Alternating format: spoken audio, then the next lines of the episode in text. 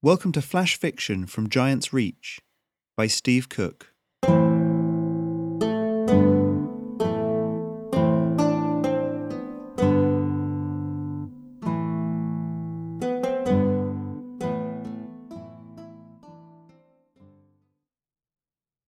This flash fiction continues the theme of thinking about unique foodstuffs and um, drinks and things like that in the world of Giant's Reach.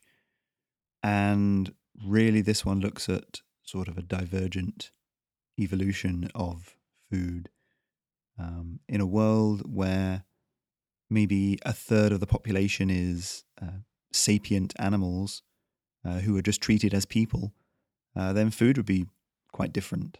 Um, and actually, this is something that I really want to look at in more detail in future. I have to admit, this flash fiction is a little bit of a silly one, but um, it was definitely fun to write. So enjoy it. Market pressures.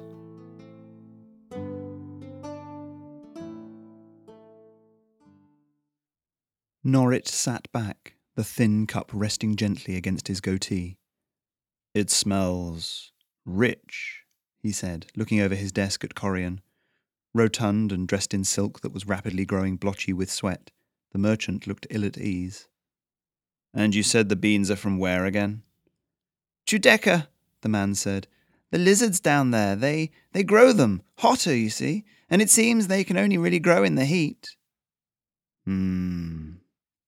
Norrit took another deep breath, inhaling the thick scent of the drink, and pursed his lips. He held the tiniest sip in his mouth for a moment, considering.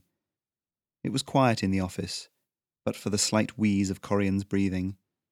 Norrit swallowed and set the cup down on the leather blotter. It is good, he said after a moment. And you're seeking permission to what? Sell this at market? Corian nodded and placed two pudgy hands on the desk. Some, yes. This isn't for the common folk, though. I can see this gracing the table of the council themselves, the rich and important of Centrum.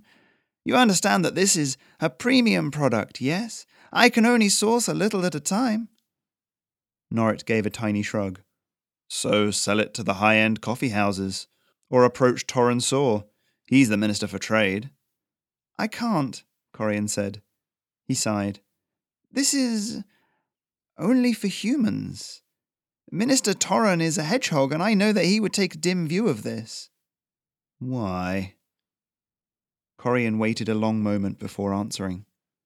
Because it's dangerous to some uplifts, animals in general.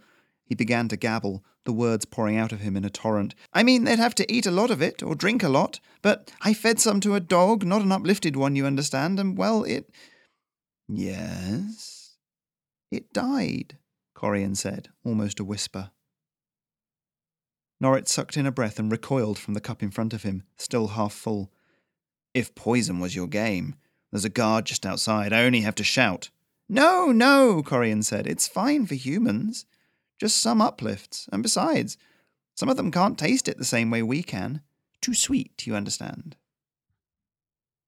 Norrit narrowed his eyes, gaze flicking from the cup to the gross merchant. I can't see it selling, personally. Uplifts represent about a third of the population, a third of that potential market. You are welcome to try. In fact, I have a stall that has come free in the last 24 hours, right on the southwest corner. Rent is reasonable. He smoothed his goatee down, fiddled with it for a moment, then picked the cup up again. As he took another mouthful, a deeper draught this time, he felt his heart give a small leap of pleasure. I can't deny it is moreish.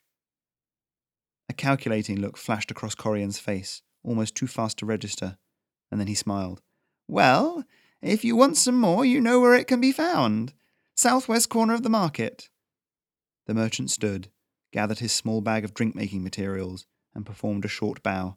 Good afternoon, Norrit. With a wave of his beringed hand, Norrit dismissed Corian. As soon as the door clicked closed, the factor drained the cup he held. Very moreish indeed, he mused, wiping his lips, and poisonous to some uplifts. He set the cup down, empty but for the dregs, and grabbed his cloak from its hook by the door. Five minutes later, He turned into a shadowed alleyway, one where the sky was only visible as a thin slit between overhanging balconies. Halfway down, he stopped at a door small enough that he had to bend down to knock on it. The door opened, revealing it to be a window into a dimly lit room sunk below street level, from which smoke wafted. A woman's face was framed there, chewing on something, and as she looked up at him, she blinked slowly. Yeah? The word was drawn out, the smoke strong enough that Norrit had to take a dizzying step back. He wafted his hands and leaned down again. I've got something the Talon might want to know about, he said. A substance that's going to hit the streets soon, poisonous to uplifts, addictive to humans. A spark of interest appeared in her eyes, cutting through whatever she was currently indulging in. Go on. Money first. She tutted, reached below the level of the door window, and brought out a small bag that clinked. She held it out. Describe it. It's called hot chocolate, Norrit said, and as he began his description, he reached out and took the bag from her, secreting it in his pocket. You've been listening to flash fiction written for my Patreon, Giant's Reach. If you'd like to become a supporter, go to patreon.com forward slash Giant's Reach, where you can find more fiction just like this